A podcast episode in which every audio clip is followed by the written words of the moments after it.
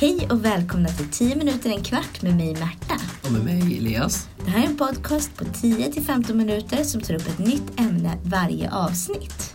Och idag så tänkte jag att vi skulle prata lite om Lucia och Lucia-firandet. Ooh, spännande. Ja, det är jättespännande. Och jag kan börja med att berätta att Lucia-firandet det har sin grund i folktro, legender och historien. Mhm. Mm. Lucia, det var en kvinna som levde på 280-talet på Sicilien och hon föddes i staden Syrakusa. Och Sicilien, det är en ö utanför Italien. Och Italien på den här tiden, som du säkert vet, var en del utav romarriket. Ja. Och det sägs att Lucia var grekisk från början och i så fall alltså invandrare i Italien. Ja, det stämmer jättebra. Det har berättats väldigt mycket om Lucia och vissa saker som berättas, det är nog kanske inte helt sant.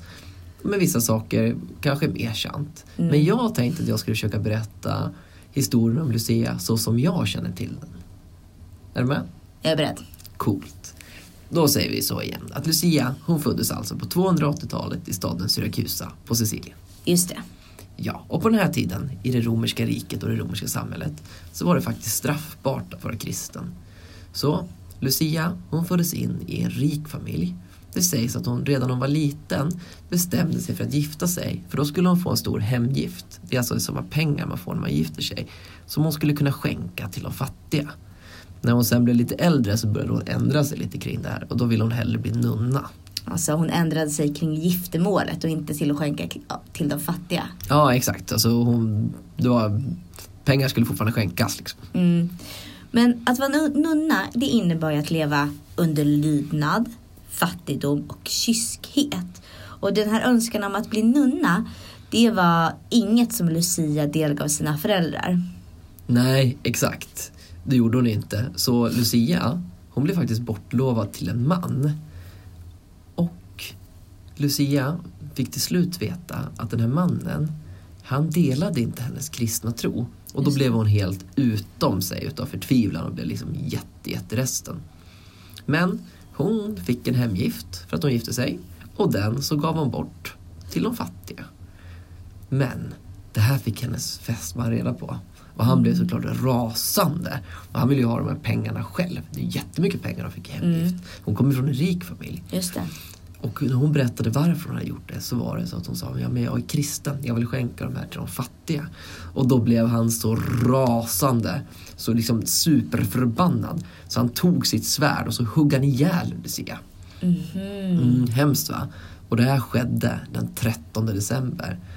Så den 13 december, det är alltså Lucias dödsdag. Och enligt den här legenden så var det alltså att hon blev dödad av sin man med svärd. Ja, Men hennes död som du beskriver, den beskrivs lite olika.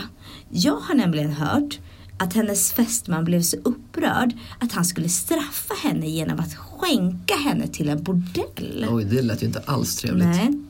Men när han skulle ta med sig henne dit så gick inte hon att rubba. Och då blev han så arg så han tände ett bål, alltså han tände eld runt om henne. Men lågorna bet inte på henne först. Och då blev, kom det en romersk soldat, jag vet inte varifrån men det är en legend. Med ett svärd och en, eller om det var en dolk och liksom högg Lucia i sin, hennes hals så hon dog av det. Det lät ju inte alls något trevligt. Nej men det här tänker jag i alla fall kan förklara kanske Lucia-kronan. Om det är ett bål runt om, att det är eld och Lucia har ju ljus i håren. Eh, så att Och det den känns smart. lite mera eh, connectad till våra Lucia. Ja men absolut. Och Lucia, hon är skyddshelgon för staden Syrakusa. Men hon är också en skyddshelgon för synen. Och det tror man att det kanske beror på hennes vackra ögon. Eller i alla fall legenden kring Lucias vackra ögon. Just det. Och den säger att det var en hednisk yngling, alltså en som inte var kristen, som blev förälskad i Lucias ovanligt vackra ögon. Och då rev hon ut dem och skickade över dem på ett fat till honom. Och då, då ska han liksom ha blivit helt frälst och liksom ögonblickligen, passande ord, så liksom lät han döpa sig. Eh, och Lucia, hon fick faktiskt ett par ännu skönare ögon än tidigare tillbaka. Men vad som sen egentligen hände med den här unge mannen, Det vet jag faktiskt inte och legenden säger ingenting om det. Nej. Okej, men vi kan enas kring att det finns massa olika berättelser och legender och historier om Lucia. Hon är väldigt mytomspunnen kan man säga. Eh, men jag undrar, vet du hur länge vi har firat Lucia, alltså Lucia-dagen i Sverige? Alltså den 13 december, det har vi ju firat väldigt länge i Sverige. Det här datumet det var viktigt, alltså långt innan vi började med Lucia-tåg och sådana saker. Natten den 13 december det räknades som årets absolut längsta natt och det trodde man att den var lite farlig. Mm. Det är mörkt ute och då är det övernaturliga krafter, de är i farten ute och stökar och bråkar. Eh, Så folk de åt mycket mat för att hålla sig vakna. Just det, för man trodde att det var farligt att somna. Det var farligt att somna, exakt. Och man trodde bland annat på någon som man kallade för lussekärringen. Och det här med Lucia, henne såg man som en ond kraft som ville äta upp små barn. Som du märker så återkommer det här med väsen och övernaturliga saker under alla de här högtiderna. Just det, för att när vi tänker tillbaka på tidigare avsnitt som midsommar, eh, bland annat, så var det också övernaturlighet. Ja, och nu vet jag inte, det här kanske inte stämmer alls, men det här är min egen reflektion. Men jag antar att det har att göra för man trodde mycket mer på sådana här saker förr i tiden. Och traditionerna kring våra högtider, de går ofta väldigt långt tillbaka i tiden. Och därför så förekommer det nästan alltid övernaturlighet i samband med traditioner och högtider. Ja, men det låter rimligt tycker jag. Ja, man kan ju tycka det i varje fall. Men nu när vi pratar om Lucia, när jag tänker på Lucia så tänker jag ändå väldigt mycket på Lucia-tåg. Och då tänker jag på de här andra figurerna i tåget. Stjärngossarna och tärnorna och vet du någonting om dem? Ja men lite grann i varje fall. Eh, Om stjärngossarna, vi kan väl börja med stjärngossarna. Och det var så att eh, för liksom några förr i tiden då gick pojkar i juletid från hus till hus och man sjöng lite och bad till sist om en slant eller två för att man hade sjungit så fint. Och de här pojkarna de hade på sig vita särkar och strutmössor på huvudena. De skulle föreställa de typ tre vise männen och Judas och Herodes. Men det här med Lucia-tåget så som vi känner igen det där klassiska Lucia-tåget. Det var egentligen först 1927 som man började med det.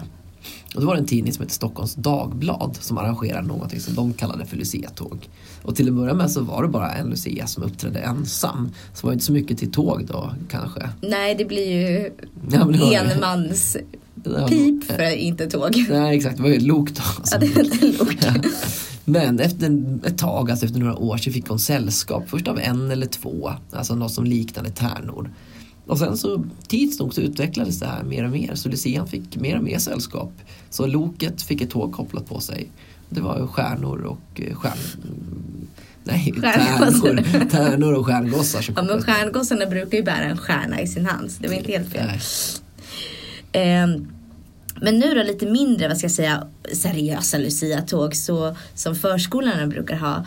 Eh, då är det ju ofta typ pepparkaksgubbar och tomtenissar och ja, men typ legosoldater ibland Ja, i Lucia-tågen. I de tågen kan det vara lite vad som Ja. helst. Och det är kul. Det är kul. Det har verkligen förändrats. Från att det har varit ett lok, Lucia-lok som gick så blev det ett tåg med tärnor och stjärngossar och nu är det, Ja, nu är det en hel karavan här.